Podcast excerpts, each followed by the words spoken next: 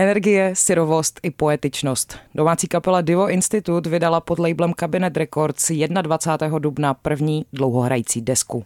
Divo Institute neboli Aleš Procházka, Adam Michlík a Kilian Les Kešner jsou dnes se mnou ve studiu Radia Wave. Vítejte, čau. Ahoj. Ahoj. Já jsem s velkou pompou chtěla první dotaz uvést takovým způsobem, že řeknu, že je to snad první rozhovor, na který dorazili všichni členové kapely Divo Institute, ale není tomu tak. Není tomu tak. Jeden náš fluidní člen trčí v zácpě a míří na kokořín, protože on na rozdíl od nás že je zdravým životem. Co to znamená, že to je fluidní člen? Co si pod tím mám představit? No, že on se sám vyhodil z kapely, potažmo tvrdil nám asi měsíc v kuse, že má covid, aby nemusel jezdit na koncerty, ale vlastně s náma pořád je a existuje. Nehraje s náma, už se ne neobjevuje moc na stage, neříkám, že se nikdy neobjeví, on byl vždycky takový prostě performer, ale zároveň duše té kapely. Mám pocit, že nám otvírá svým způsobem brány, když nás nechá řídit jeho auto a jezdit kolem zkušebny. Šedá eminence. Šedá eminence. A zároveň řidič. Zároveň řidič, zároveň vlastně... A manažer, tak trošku. Jo, do té kapely nejvíc investoval, všude nás vozil, kupoval nám obědy a mě kupujete obědy všichni vlastně. Jak jsem pochopila, tak eh, zkoušíte asi dost nárazovým způsobem. Jak často se vám podaří, že se vlastně vůbec vidíte naživo, osobně, dohromady? Jste v jedné místnosti na jednom místě? Jednou za čas a zrovna se to mělo odehrát včera. A nestalo se tak? Nestalo se tak, protože se Dompař úplně rozbil někde v pátek eh, v okolí Brna. Tímhle bych se vám chtěl omluvit kluci, ale prostě tentokrát jsem to nezvládl. No. A kdy se ti povede se omluvit takhle za zkoušku v rádiu? Zhruba jednou za čtvrt roku. I častěji a byli bychom rádi, kdyby se to dělo častěji. Je to reálné? No, já myslím, že to reálné je. Doufám. Je to, je to složitý. Je to složitý, no. Tak vy reálně každý se pohybujete úplně v jiné části republiky, ne? Je to tak. Johnny se pohybuje úplně po celé republice, já v Praze a Dompař v Brně. No a když teda máte mít zkoušku kapely, kde to probíhá? Vy po máte nějak... jinde. Po každé jinde. Mm-hmm. A co to obnáší? Prostě si domluvíte nějaký prostor, eh, něčí nástroje, jak tohle funguje? Obnáší to třeba, že volám Ctibovi a ptám se ho, jestli nám v Rožnově někde neposkytne zkušebnu a zrovna to nevíde, tak volám do Děčína, jestli nám neposkytnou zkušebnu, tam taky nemají zkušebnu zrovna, tak volám do hlavy, jenže jsem jim tam zrovna zničil dveře na jaký akci, tak nás tam úplně nechtějí a dopadne to tak, že zkoušíme, zkoušíme nakonec v Brně třeba. A nebo v Praze, a nebo ve Štemberku. No, z těch míst, jako co známe, kterýma různě projíždíme. A za, zároveň jako jako se chceme tak nějak vyhnout Praze a chytnout prostě nějakou jako inspiraci z nějakých jiných míst. Mm. Že, že jsme nějaký soustředění kapelní měli třeba u mý babičky na chatě. A tak. To bylo nádherný. Soundtrack toho, jak nám bylo hrozně, písně o hledání cesty ven z tohohle panoptika, o nevyvedených láskách a opakovaném vstupování do stejné stoky pro nás už jsou minulostí, svítivej hlen, který si tady na tebe odflusnem, aby jsme se mohli nadechnout k těm příslovečným lepším zítřkům. Tak to je doslovný popis eh, vašeho alba, který se skýtá, nabízí na vašem bandcampu. Mě ani nenapadlo, že to uslyším tolikrát odcitovaný. Mě prostě jsem se probudil, zjistil jsem, že máme vydat desku a jako něco jsem k tomu napsal a spěchal jsem na právě jednu z našich zkoušek. Už cítíte ty lepší zítřky teda? Rozhodně ne. Zatím ne. Jak to? Já cítím rozhodně lepší zítřky. Ale že přijdou. Ve, ve, ve všech ohledech. A tře, třeba se jako i těším na to, až teďka třeba dva měsíce nebudeme vůbec hrát. Tři. Na to se těším taky, no. Vlastně náš jako původní záměr bylo založit tu kapelu, udělat jednu nesmrtelnou desku a rozpadnout se. A to nám zatím nevyšlo. Ta deska je moc čistá, není tak moc nesmrtelná, takže potřebujeme ještě udělat jednu. Ještě to není ono asi, no. To není ono, není to dost na to, abych umřel ještě. Takže vy nemáte rádi svoji první desku? Máme ji rádi. Já ji miluju, ale ale vlastně může být jsme, lepší. Vlastně jsme ji chtěli hnusnější. Hnusnější myšleno no, jako ne. nahranou zvukově nebo obsahem textu, čím je to, jak je to myšleno? Tou nahrávkou, no. Jakože čistota zvuku. Nějaký jakoby perkuse, který tam byly takový problematický jako pro mix, tak třeba Amák jako dost stáhnou zpátky a vlastně z toho beatu většinou zůstává jenom jako ta páteř, prostě kopák, virbel, hajtka.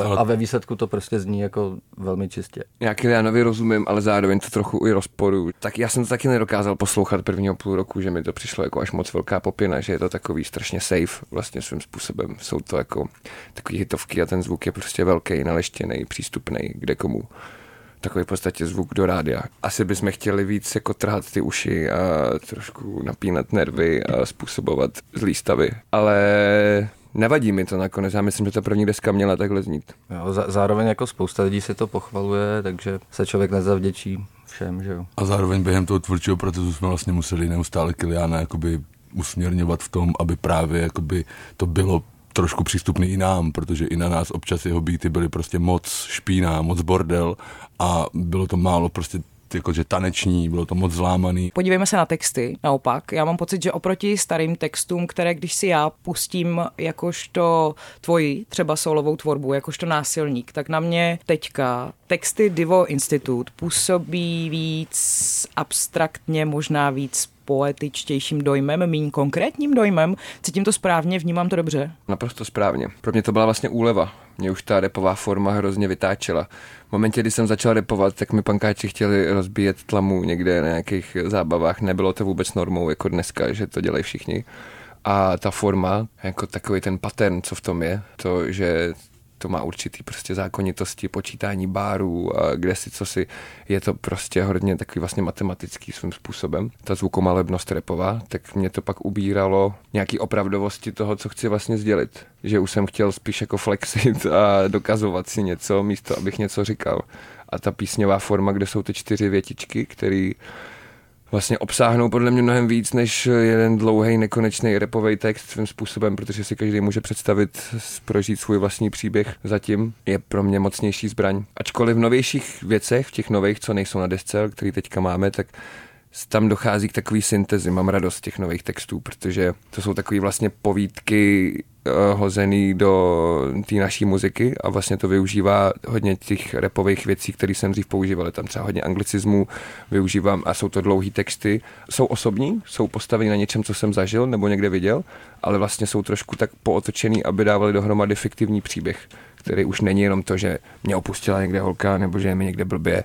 Víš, jakože to hmm. není takový to striktně se vyspívávám ze svého bolu, ale spíš vytvářím, zkouším vytvářet příběhy. Mám pocit, že je to další jako level psaní textu. Mám z toho radost. Já jsem přemýšlela nad tím, jestli do nějaké míry tam nehraje roli i to, že tohle je kolektivní projekt. Rozhodně. Ty texty nejsou dílo jednoho člověka. To vlastně občas vzniká na zkouškách, takže jeden řekne větu, další plácne další větu a většinou my nic moc připraveného nemáme. Samozřejmě někdo přinese nějakou kostru na tu zkoušku, ale většinou se stane jako třeba, když mu konkrétní příklad roast beef, tak jsme byli ve Šternberku u koupaliště tam nějaká rodina se cachtala a říkali svým dětem rodiče, tam nechoď, tam jsou cizí. A to vlastně jako odpálilo najednou, že v té zkušebně jsme si vzpomněli na ten zážitek a vyjeli z nás ty slova, ke kterým se přidali třeba nějaký Pepsiho básně, co už měl předem. No. Zkrátka jsou to jako prožitý věci vlastně. A, a, a nebo, že Dompař eh, občas vytáhne něco jako v případě konňů a Arktidy. Vlastně, protože jsem přinesl svou vlastně píseň, do které si Johnny vlastně udělal svou druhou sloku takže jakoby je to vždycky je to trochu jiný, jo? že třeba tady to, jak, jak, on říká, že takový to jako lepení těch různých jako částí a, a, a veršů, tak to je třeba u jedné, jedné, dvou písní, ale většinu pak těch věcí ten základ někdo prostě přinese. No. Takový prostě chaotický způsob tvoření, taková jako anarchická energie, ale mám pocit, že vždycky jsme napojeni na něco, co mezi náma lítá je to hrozně dobrý. Mě, mě na tom baví ta nepředvídatelnost, no. že, že jakoby od začátku nevíme, co vlastně uděláme a pak prostě posloucháme to, co jsme udělali a vlastně jsme z toho často překvapení a pobavení. A někdy i vyděšený. Ale jako vlastně dom občas si stěžuje na těch zkouškách, že to nemůže fungovat takhle věčně, že se tam sejdeme, nic nemáme a budeme čekat, že zachytíme nějaký slova ve větru, že by to chtělo jako nějakou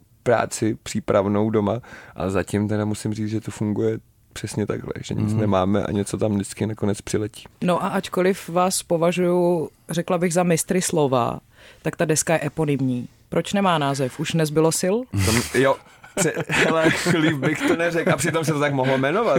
Už nezbylo sil. Nedávno jsem měl na zastávce mezi hřbitovy a došlo mi, že se to třeba mohlo jmenovat takhle.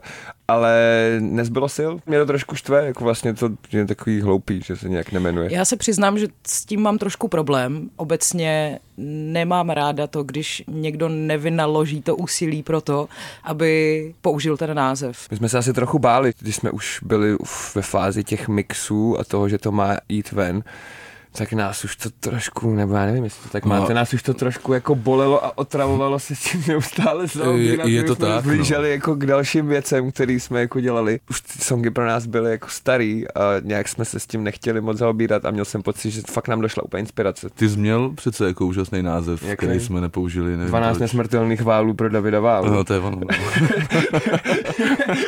Možná proto je to spíš eponymní. jo, no. Protože tam je 11, nakonec to je docela dobrý joke. Ale tak eh, když tak taková poznámka jako na okraj, až budete váhat s druhou deskou, můžete to pojmenovat už nezbylo sil mezi hřbitovy nebo něco takového. Jo?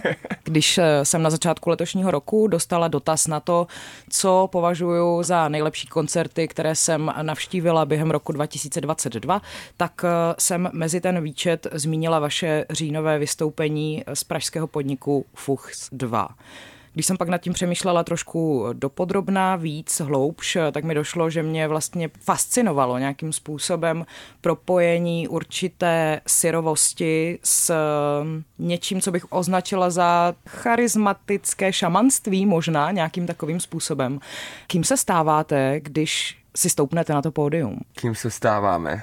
Já nevím. Já se pokouším stávat někým suverénnějším, než ve skutečnosti jsem. To jsi řekl krásně. To asi všichni můžeme podepsat. To asi jo. Nicméně to, jak jsi to řekla s tím šamanstvím? Eh, Charismatické šamanství. Charismatické šamanství, to je něco, k čemu bych třeba chtěl směřovat. Ale moc mi to nejde, protože jsem hrozný egoista a hrozný blbec.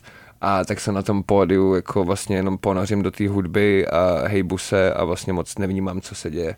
Vnímám jenom ty lidi a jejich výrazy a oči. A podle toho poznám, jestli je to dobrý nebo ne. Ale moc jako nepřemýšlím, když vylezu na tu stage. Stávám se asi jako nějakým gumovým panákem, co tam prostě se jako kroutí a dává ze sebe všechno. Mě asi vlastně jako nikdy nenapadlo, že bych se měl někým stát na tom pódiu. Hmm. Jsem to, vždycky jsem to asi jako byl tak nějak trošku já a udělat tak, No. abych udělal, odvedl tu nejlepší práci, abych prostě se za to nemusel stydět a užil si to co nejvíc ten večer. Já jsem se doslechla, že po vašem, nebo na vašem loňském vystoupení v rámci festivalu Flav proběhla i přímo nějaká performance, eh, byla spojená s nějakým cementem, betonem nebo něčím takovým podobným. Eh, Slyšela jsem to správně? To je otázka na toho fluidního člena. On právě těch performances bylo teda jako víc, nejenom tam. Vlastně to bylo tak, že jsme hráli den předtím na Moody Moon mm-hmm. na vile v Prachaticích. No to bylo ještě lepší, no. A Pepsi se rozhodl, že koupí cement, že bude betonovat. že- A výslovně řekl, mě už to nebaví, jak furt chceme bořit, já bych chtěl něco stavět. A tak prostě dovez ten beton. A ty pořadatelé té akce začali hrozně vehementně jako nám vyhazovat, že nebudeme nic ničit. Bylo to prostě v pokoji jako his, vily. historický vily, takže tam chtěl jako začít míchat beton a hrozně se divil, že pořadatelé to považují za blbej nápad. Každopádně jsme nebetonovali, ale strašně jsem se tam jako přepnul do nějaký naštvanosti a demoloval jsem tam věci, moc si to nepamatuju. A tím pádem se ta betonáž přesunula na Flav, kde jsme hráli druhý den. Tam to proběhlo jako celkem smooth, celkem jako dobře. Pepsi si totiž postavil rakev v zimě, když nosil bundu s nápisem smrt na zádech a tak jako byl chycený v nějakých takových delirických temných eh, stavech svého života a najednou z ničeho nic mi říká, "Já si stavím doma rakev. Tak jsem k němu přišel a ta rakev teda vypadala spíš jako skříň, ale vložil do ní hrozně moc úsilí a tu rakev jsme jednou přitáhli na koncert v Underdogs, kde se stalo, což je divný, že jsme si s Pepsim vyměnili ty úděly, protože mě tam úplně přeskočilo a od té doby se jako můj život ubírá úplně s cestou nějakých temných sil nebo tak. A Pepsi je docela v pohodě a jezdí na Kokořínsko, jak si dneska slyšela, a žije jako životem. Myslím si, že tam tu svoji smrtící auru skrz tu rakev jsme si vyměnili a on si toho byl vědom a na flafu ji chtěl zabetonovat takže ji narval betonem se všema těma figurínama, který s náma tahal na všechny koncerty a ta ra- rakev tam pak ležela a pořadatelé flafu chodili okolo toho a tvářili se, že to nevidějí, protože nikdo nechtěl tu strašně těžkou věc narvanou betonem někam stěhovat. To, to mi přišlo neetický, no. Možná tam leží Ne, dodnes. ne, nechat, ne, nechat prý, tam no. tu rakev plnou betonu prostě těm pořadatelům. Jo. To mě mrzelo. Mě to ale- nemrzelo. Ale co? no. Slovenští Berlin Manson zpívají Netancujem kývem hlavou, to se o vás úplně moc eh, na pódiu říct nedá.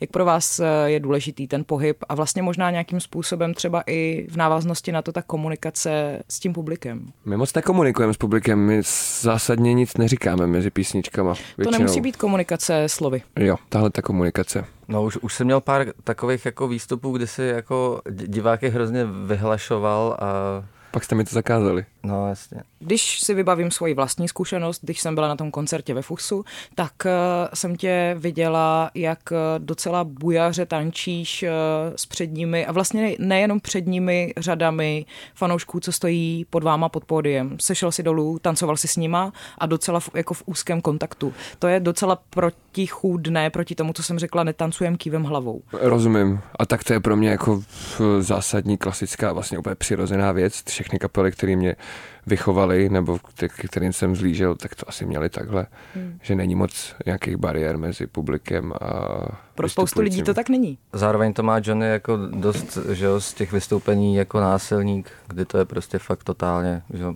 kontaktní. Malý kluby a full kontakt. Ale já mám pocit, že už když jsme jako to divo jako vymýšleli nebo zakládali, tak jsme věděli, že to bude prostě jako taneční kytarová věc, prostě u které se budeme hýbat hlavně my a to je to, co nás baví. Všichni okolo. A všichni okolo, to prostě. Co bude dál? Říkáte, že chcete mít eh, druhou, další desku. Vlastně jste zmínili to, že tam figurovala i nějaká rovina toho, že by třeba nemusela fungovat dál, nadále ta kapela. Tak eh, co bude dál? Pauza, během tý se seberem a pak budeme výborní. Někdo si dá život do pořádku třeba, možná Jako, že ne. pojedu na kole podél Dunaje, to bude skvělý, to si dám Já, život do se- já se pořádku. na to těším. To znamená, že vás uslyšíme zase až za pár měsíců. E, Jo, někdy na podzim. No, v září vymýšlíme jednak hraní na soulbondingu a pak chceme udělat někde v Praze nebo kolem nějaký, nějaký rejvík. Adam Michlík, Kilian Les Kešner a Aleš Procházka, tedy kapela Divo Institute, se mnou dnes byla ve studiu Rádia Wave. Díky za váš čas, za vaše slova, mějte se krásně. My děkujeme za Děkujeme tvoje za otázky. pozvání. Málo kdy se vidí, že někdo umí takhle pokládat dobré otázky. Děkuji za to. Od mikrofonu se loučí Martina Foldinová.